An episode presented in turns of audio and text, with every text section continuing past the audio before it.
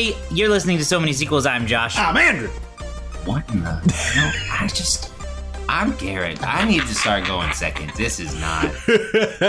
Good night. I don't know why I just am the only one who will just say his name. I try every time.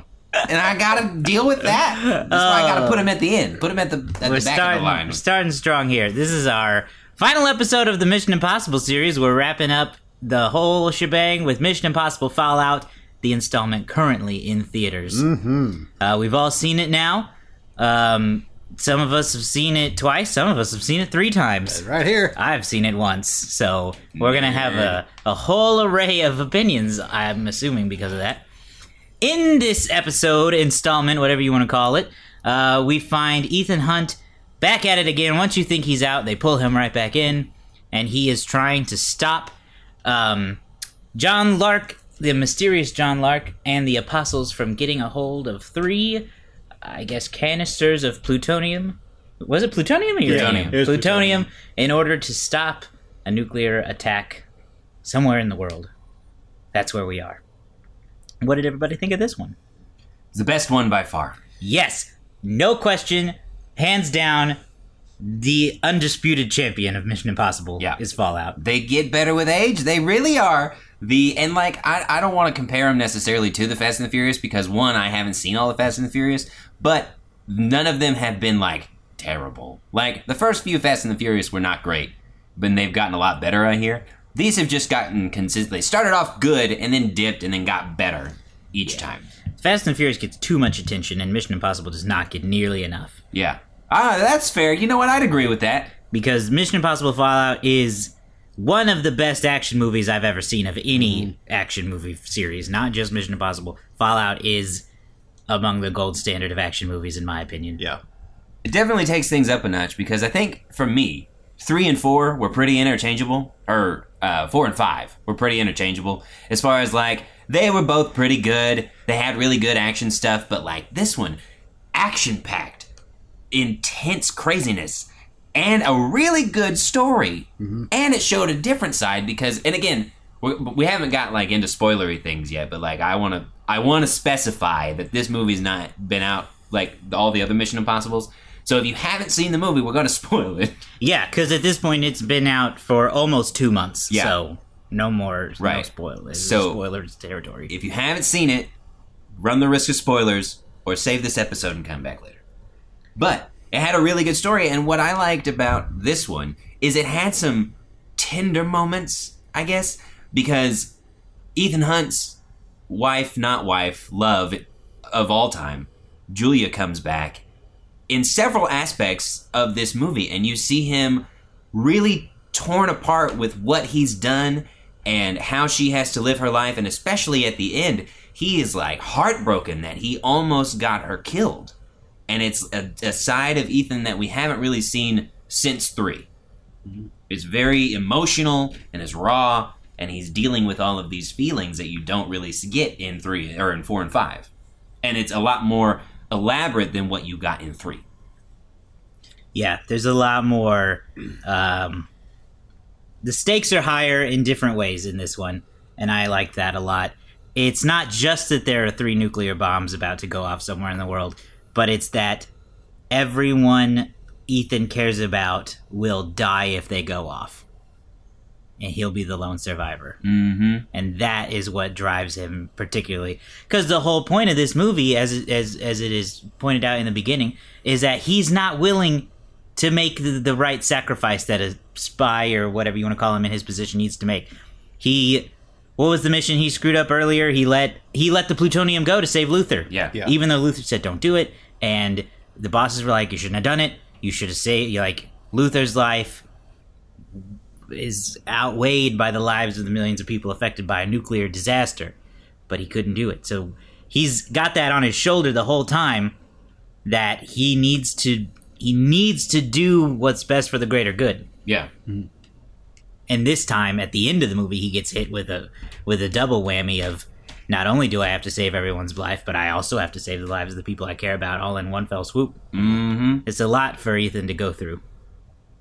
Yeah. And this one took so many, you know, twists and turns. I really liked Henry Cavill in Yeah. this part, and I liked it because he played a different type of character than what we've seen in any of the other ones. Because he's there as like a supervisor. He's equally based on they talk about his reputation. You don't see him much, but he's equally just as badass as Ethan Hunt. But he's with the CIA, and so the CIA, um, Angela Bassett's character is in charge of the CIA at this point in time, and right before Ethan Hunt's about to go get the plutonium, she's like, "Nah, my guy's going with you to keep you in check and make sure that you follow all the stuff that you're supposed to do." And he's just a badass. Henry Cavill is, and you can tell. Um, and then you know he turns on Ethan. You don't really know why yet at this point in time. For me, it was just like uh, he's a jealous little CIA person who's wanting to turn on Ethan so he can be a big bad guy and save the day.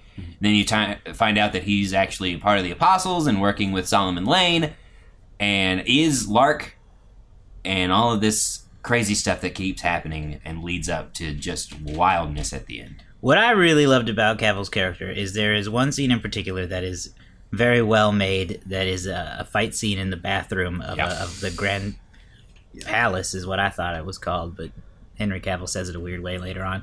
Anyway, there's a they're trying to get the guy believed to be John Lark.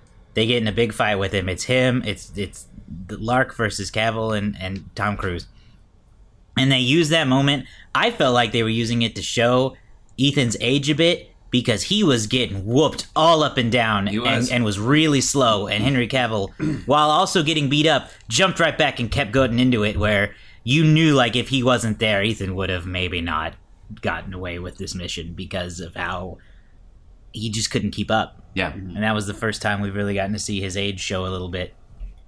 So I like that about Cavill's character being there. That fight scene in that bathroom, I said after the movie, was one of the best executed and choreographed fight scenes that I have seen in a very long time. And it really goes to show, you know, I don't know if Henry Cavill was doing his own stuff. I don't know if the other guy in the scene was doing his own stuff. But Tom Cruise in all of these movies insists on doing his own stunts. And so for me, it just takes it up a notch because I know that Tom Cruise is the one doing it. Mm-hmm. You don't have to cover his face. You don't have to shoot him from the back. You can shoot him from the front and see him doing all these things. And I compared it, the fight scene, to a Jackie Chan movie fight scene because in the same situation, you know it's Jackie Chan doing it. And it just, for me, has always taken it to a different level of knowing that the guy you're watching is the guy doing those things. And for me, it's just really impressive and it makes it that much better. But the fight scene itself was just great. You you touched on something last night about Buster Keaton. I stole that from somebody else, so I can't take credit. Another podcast brought it up, but yes, I know where you're going. Okay, yeah, but uh, one of the things that one of the things I like to say about it is like it, it does remind me a lot of Buster Keaton because Buster Keaton. If none of y'all, if you know, none of you all know who Buster Keaton is, go look up his movies because that man is crazy. like, this is the guy who, this is the guy who uh, just did so many stuff, did so much crazy stuff during the silent era, and uh, he, he's really quite an influence on a lot of people, including Jackie Chan, including uh, Tom Cruise, and you see a lot of that here. I love this movie in particular because it it like it showcases exactly what Mission Impossible is supposed to be. I feel like, and we finally get a good, solid action movie with a good, solid plot and a and a good amount of heart through the characters. And I think everything here is developed well. I think everything here is, I think everything here, just like you said a little bit ago, executed quite perfectly. Um, my favorite scene, one of my favorite scenes, was in the very beginning, um, whenever they were trying to get the code from that from that guy in the hospital. I I I love that scientist. Um, when they were they were trying to get that sci- the code from the scientist. Everything about that, everything leading up to it, and all of a sudden you're just hit with a whole new twist on it. Yeah, it uh, you know Tom or Ethan Hunt fails his mission in the beginning to to stop the plutonium from getting to the apostles by by refusing to sacrifice Luther. So the plutonium gets out there, and then we're taken to the hospital room of this scientist where um, the attacks have happened. in uh, three holy cities, and it's not looking great. They got CNN on the TV, and Wolf Blitzer is is reporting live as it's happening, and they're trying to get this information out of him. And then once they get it, literally the walls fall down, and we reveal that it's in a, a, a, soundstage type of situation where it was all totally faked. I about flew out of my seat I saw you. because I, I didn't see it coming at all. I was watching your reaction. to And that. then, so Wolf Blitzer walks up, and I was like, they got Wolf Blitzer in on this? And then he pulls it off, and it's a mask, and it was Benji the whole time. And then I about jumped out of my seat again Yeah. because I didn't see that coming either. I never see the masks coming. No, The they're masks so get good. me every time. Is that the first time Benji got to wear a mask? Yep. Uh, I was- I was so happy. and then he him. got to, he's the only one who wore them the whole movie. Yeah, now. he wore it again, pretending to be Solomon Lane when Yeah. they uh, trapped Cavill. This this series is so good with fake outs and twists, and I think And a it- lot of that credit has to go to Christopher McQuarrie, who's the first director to return to the franchise. Uh, he directed this one, and was it Ghost Protocol that he did? no, he Or did. was it uh, Rogue he did Nation? Rogue He did Rogue Nation. So he's he's done two in a row now. Uh, so I think a lot of the credit has to go to him for for that. I'll I'll I'll say something about Christopher McQuarrie. Um, Christopher Nolan Uh-huh. is what is the writer and director like the king the king writer and director to the Dark Knight. Mhm. Christopher McQuarrie is the same is the is the Christopher Nolan of Mission Impossible. Oh, If that ma- really? if that makes sense. I feel like that anyway because I feel like he gets the material well. Mhm. I feel like he writes it well, and I feel like it. I feel like everything just connects, and I think he does a great job with it because it's very twisty. And Christopher McQuarrie's pretty much all about that. I just got done watching The Usual Suspects again, and it's still a great film. Mhm. Um, it still hold, it still holds up uh, after all these years. Yeah. And the fact that he's at the helm of this makes it even better because I think it's just perfect. Yeah, I think Mission Impossible is definitely his wheel- wheelhouse, and I hope that they bring him back for a seventh installment should Yeah. they decide to do one. Uh, we talked a lot about Henry Cavill. Uh, his character uh, is a new character. Uh, there were some other new characters, though. You know, we had re- this one had a lot of returning ones. Uh, they've gotten more, more and more have returned each one. It seems like, and this one I th- felt like had the most. Uh, Luther was back. Benji was back. Uh, uh, Agent Fa- Faust was back from Rogue Nation. Solomon, Solomon Lane, Lane. was back. Uh, Alec Baldwin was back. So we had a, lot of returning cast. But some of the new characters that, that I liked a lot, really most of them I liked, include Henry Cavill. Uh, Angela Bassett is in this one as the new CIA director. She was really good, and she replaced uh, Alec Baldwin when he, you know, took the IMF position they talk about. And she's the one responsible for putting uh, Cavill's character into the mix. So that was really interesting. She she was kind of like presented as a as a bad guy, not in the in the sense of she's actively trying to hurt people, but in the sense of she's dragging down the operation by throwing this guy in there. Yeah. So she was like, "Ugh, the the the bureaucracy of the whole thing that that is slowing Ethan down," and I liked her role in that. Um, Vanessa Kirby stars in this one as the White Widow. She was pretty cool. She's uh, She knew. New to the series, I just like. I mean, brand new human being. Uh, yeah, she's fairly Came out new. 27 or however she's in. She's fairly new. She's from uh, she's on the in the Crown on Netflix for people who have seen that. Um, and that's I think that's what most people would recognize her from. I, I looked through her filmography yesterday, and that was one of the main ones. She's done some movies, but none that I've really seen. So yeah, she's she's fairly new to the to the, to the game, I think. Okay. But I, I enjoyed her. She was the one who, who was, you know, had the plutonium or whatever, and then things get crazy. And then, uh, well, maybe those were the main ones I wanted to talk about as I look over the cast list. Yeah. Do we think so? Again, if you haven't seen the movie, uh, spoilers.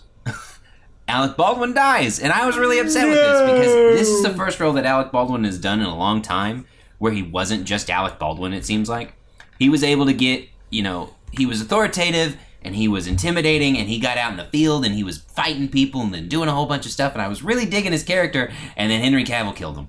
And do we think that Angela Bassett, based on how the movie ended, is she going to come over and follow and be the new IMF? Because for, I liked Angela Bassett's character and what she brought, but I don't feel like she, as an actress of her caliber, had a lot to do. And so for me, it would just seem a little odd to have her in this one off situation and not come back in another capacity in the next one. I don't know. I, I I don't know. I mean, I be a lot of times they can get away with having bigger actors in smaller roles because they don't have to commit a lot of time to it. so it it could go either way. Because of the fact that they uh, mentioned that uh, taking the IMF job was considered a sidestep or a demotion to Hunley. Yeah, I'm not. I don't know if we'd see a second one in a row leave a CIA director to go join IMF, sure. That makes sense. but I don't know. It'll be interesting to see how they carry it on because again, I think last episode I mentioned that Jeremy Renner wasn't he wasn't in this one. He was the one main guy that didn't return for Fallout, but previously he had been signed to 3 movies, so he's got at least one more. So if they do another one, be interesting to see how they carry everything over because you would think that Faust at this point in time is now a part of the team. Luther has been in them longer than he was in Ghost Protocol. Benji is still there. Ethan Hunt, obviously. Uh, and then you throw Jeremy Renner in there. It'd be interesting to see how they all collaborate and work together. Yeah, I miss uh I miss Jeremy Renner in this one. I wish he were in it. It would it definitely would have been interesting. I really like his character and I like his I just like seeing him in movies, so Yeah. I I wish that we could have seen him. Uh, what are some things that we didn't like? I have nothing. I really so I really don't I, have anything I have at a all. very tiny little thing that I thought of if I just had to.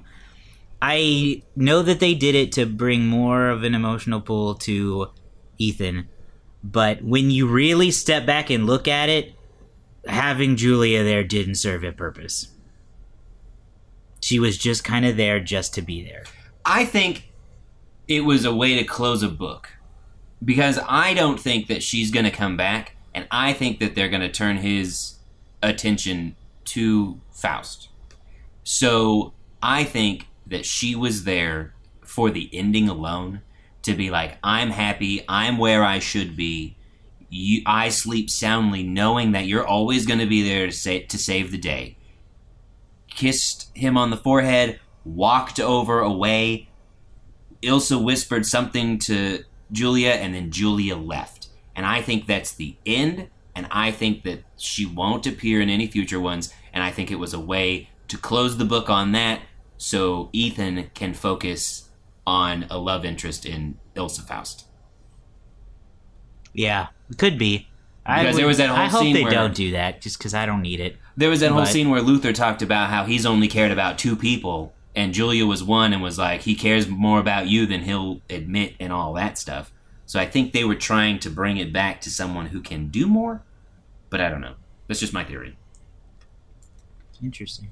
For me, I think the only, and this is nitpicky, is I would have trimmed down some of the, the length of the action scenes. I wouldn't have cut them, but I would have trimmed them down a little bit. Um, there was a motorcycle chase where he's running from police that lasted a little bit too long.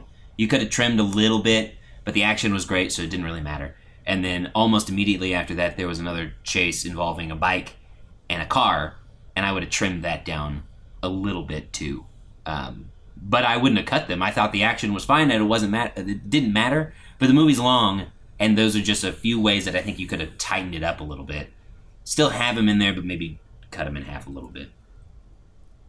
This is the longest of the series, isn't it?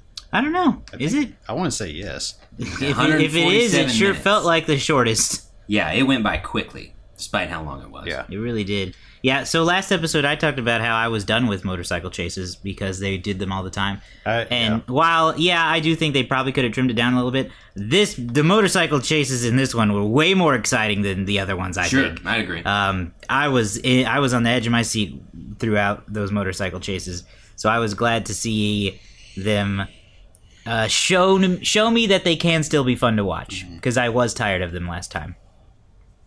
I think the last half hour was so intense. Um, I it was it really the was. helicopter chase. They were trying to defuse the bomb. There were two bombs with the with the plutonium cores that they they got the third one. There were two that they couldn't stop, so they were trying to find these bombs to stop them from exploding. The only way to do it was this crazy Mission Impossible type scenario. Ethan had to go after the uh, detonator, but he had never flown a helicopter before, and that's the one thing that I think another podcast mentioned is that in every movie it seems like Ethan knows how to do everything imaginable. But in this one, he doesn't know how to fly a helicopter, even though he flies it perfectly fine. Um, but he had to go chase another helicopter in this crazy helicopter chase, and they had to defuse the bombs. It got down to like one second, and they saved the day. It was so action packed and intense. that- Of all of the movies, I just very much enjoyed it. Yep. Remember what it was. Okay.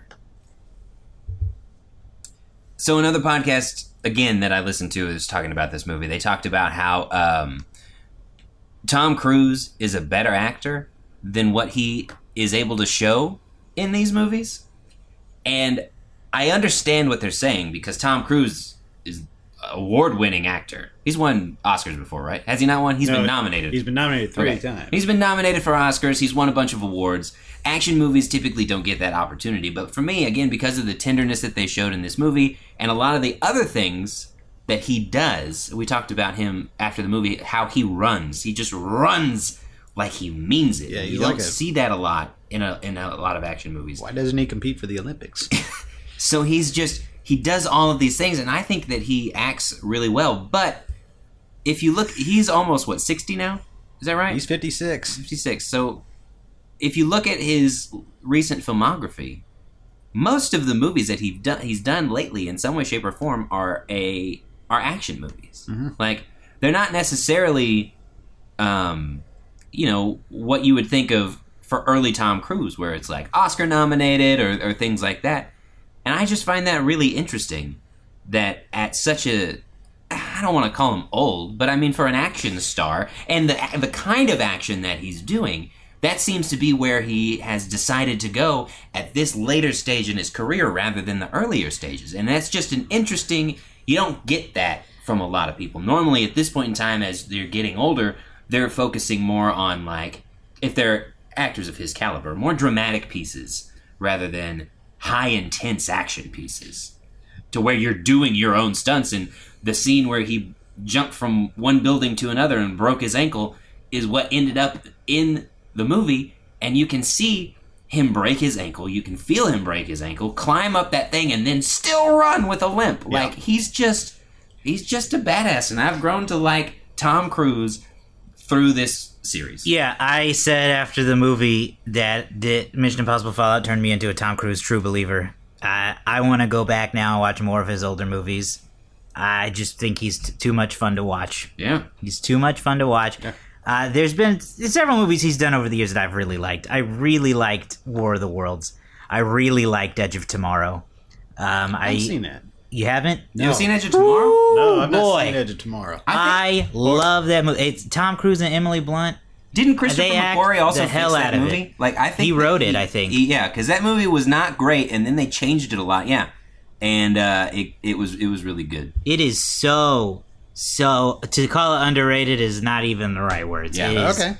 It is really fun. It was originally called Live Die Repeat, yes. and then like they did some they did some changes, and and and it was yeah, it's, Okay. it's very good. You should check it out. Okay.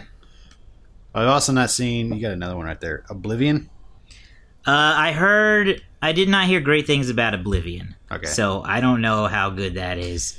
Um, it, it didn't. It got about a fifty-two on Rotten Tomatoes. So take that with you know you always take that with a grain of salt. But I want to see the. I've never seen either of the Jack Reacher movies. I would like to do that. Yeah.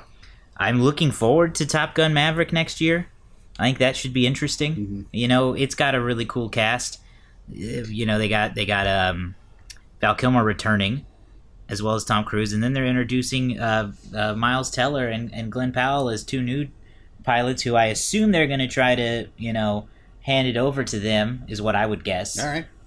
So that should be pretty cool. Uh, Glen Powell is the guy playing. Uh, he's what is it? He played yes, he played John Glenn in Hidden Figures. You may remember, Okay. Yeah. and everyone knows Miles Teller now. So I think that'll be fun. I think it'll be a cool movie. And also Jerry Bruckheimer's coming back to produce it. Mhm, I love Jerry mhm, Bruckheimer movies. mhm. But uh, um, I think if I have to say, if there's one, if there's one Tom Cruise movie that I really, really love, uh, I love Collateral. I Yeah. think Collateral is like, I mean, it's it's. I think it's his first movie where he is actually a villain. Yeah, he's like, isn't he like a serial killer? or He's a serial killer Yeah. who hijacks a cab. It's a great story. It's a great movie, and I'm I'm surprised he didn't get more recognition for that. Do you have it? I do have it. I might borrow it from you. All right. I think have it. Oh, there. then I don't need to. I'll just watch it here. Um, yeah, yeah. It's been an awful long time since I saw that. Oh, I didn't even remember Mark Ruffalo was in it. There's a lot of people in, in Collateral. Yeah, Anything else? Or we? Uh, All I have to say, one more thing about Tom Cruise is, is that he may be 56 years old, but he don't look a day over 40. he really doesn't. I, I, you know, I was thinking like he does kind of look a little bit older in this movie compared to the other ones since we've been watching them all really recently in a row. But But he doesn't show it. no, Well, I, I, th- when he is cha- towards the end, when he is chasing Henry Cavill's character Walker, he's running across buildings throughout the city. I have never seen a person run that hard or that fast in my life. I, I would, you know what? I want, I would like to see that version of Ethan Hunt race Usain Bolt. I don't even know. I feel like it would be closer than you would want to think. it could be. Yeah, I don't know. uh, you know, he runs so fast, so fast. I don't know. I was impressed with it. I was super impressed with it. Anything else? Do we want to move on to some box office numbers, or how do we want to do that? Since it's, uh, you know, I guess we can look at the debut weekend. Yeah, yeah. So Mission Impossible has been out, like I said earlier, about two months now. It came out July 27th. When it came out, it debuted at number one with $61 million. It was the highest uh, opening weekend numbers of a Mission Impossible movie yet. So that's pretty cool. yay. Uh, it came out. The only other new movie that week was Teen Titans Go to the Movies. So, woo! Really? Yeah, Wow. it was a slow, slow weekend apparently. Other movies out that weekend. I'm just gonna blow through these because we've all we know the Mamma Mia. Here we go again. The sequel, The Equalizer two, Hotel Transylvania three, Teen Titans, Ant Man and the Wasp, Incredibles two, and Jurassic World: Fallen Kingdom. So really, Teen Titans Go to the Movies is the only movie in the top ten that weekend that was not a sequel. No, I, I didn't count far enough. Skyscraper and The First Purge are in there. So Skyscraper and Teen Titans are the only two non sequels in the mix that weekend. How about that? How about that? As it stands right now, Fallout is the fourth highest grossing Mission Impossible movie when you don't account for inflation. Actually, you know, when you count for inflation, it goes down to number five. How has it not made more money I don't than understand. two? I don't understand. How that. I don't understand. I okay. I still have You not. gotta seen remember, two. Mission Impossible 2 came out in the year 2000. We're talking like peak Tom Cruise. Yeah, I guess. We're talking 2000. A weird time for movies. Ugh. Um, it, it made 215 million dollars. Mission Impossible Fallout is at 193 million. I'm not sure it can make it. Honestly, having been out as long as it has been, we shall see. It's definitely gonna cross into number three and pass Rogue Nation. It's only got two million dollars to, to to best that. If it can pass 209 million, it'll be number two and beat Ghost Protocol. But it's got to get to 215 to, to pass Mission Impossible 2. So I don't I don't know. I don't know if it'll make it. It should. You should you should not walk. You should Tom Cruise run to go see this movie. It is so cool. Yeah. Uh, so we we all know because this movie is still out and about in theaters. Uh, we all know what the Rotten Tomatoes score is. So we're not gonna. Unfortunately, we're not gonna play our little game that everybody loves. Uh, Rotten Tomato score is at ninety seven percent. They again, they've just continued to get higher and higher each time. This is the highest one of them all. And of the other two that were in the 90s, I thought they were a little not high, but I was thinking like upper 80s. 97 is not an inaccurate percentage score for this movie. It is every bit of 97% in my opinion. I agree. Yeah, I agree. I think on my Letterboxd thing I gave it a 4, but I'm probably going to revise it to a 4.5 because it was really good. Really good. Yeah, I would give it a 4.5 without hesitation. I for what it is, I'm I might consider a 5 out of 5. For as far as an action movie goes, I don't have a complaint for it. Yeah. I'm gonna go ahead and just say five five out of five. Yeah. This there's really nothing wrong with this movie. At least I think. But I I, I I love the Mission Impossibles. This takes it higher. It raises that bar. Yep, I So- agree. Mm-hmm. This is one I would like to. I would like actually want to watch again. Yeah. want to revisit it. Okay, so that wraps up the Mission Impossible series. We're finally done. This time we're gonna. It's been forever. This is the longest one we've done. We've not done one with six movies yet, so Yeah. this is new for us. It's been a very long time since we got to pick a new series, so I'm excited to do it now. Yeah. Um, we're gonna try to do something a little different this time. We're trying to plan ahead a little bit because in October we want to dedicate the month to a horror franchise. We want to talk about horror movies. So we want to try to find something to do now that's not too long, preferably within the three movie range, so that we can time it up perfectly. So we're gonna see what happens.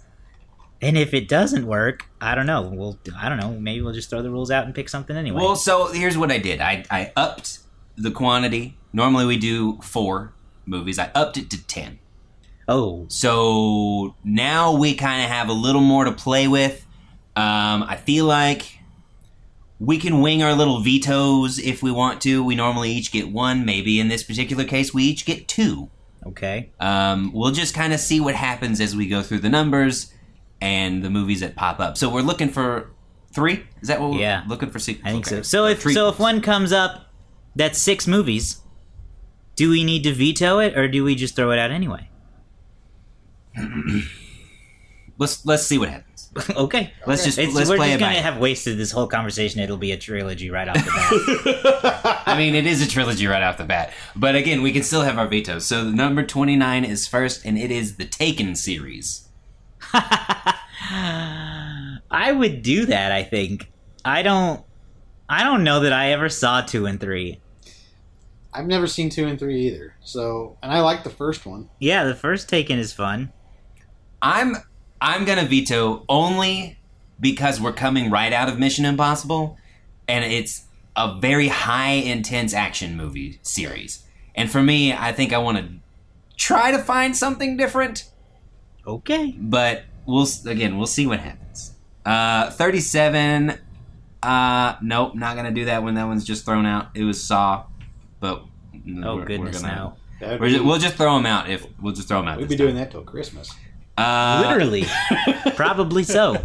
ninety-two Zoolander. Love. That's two movies.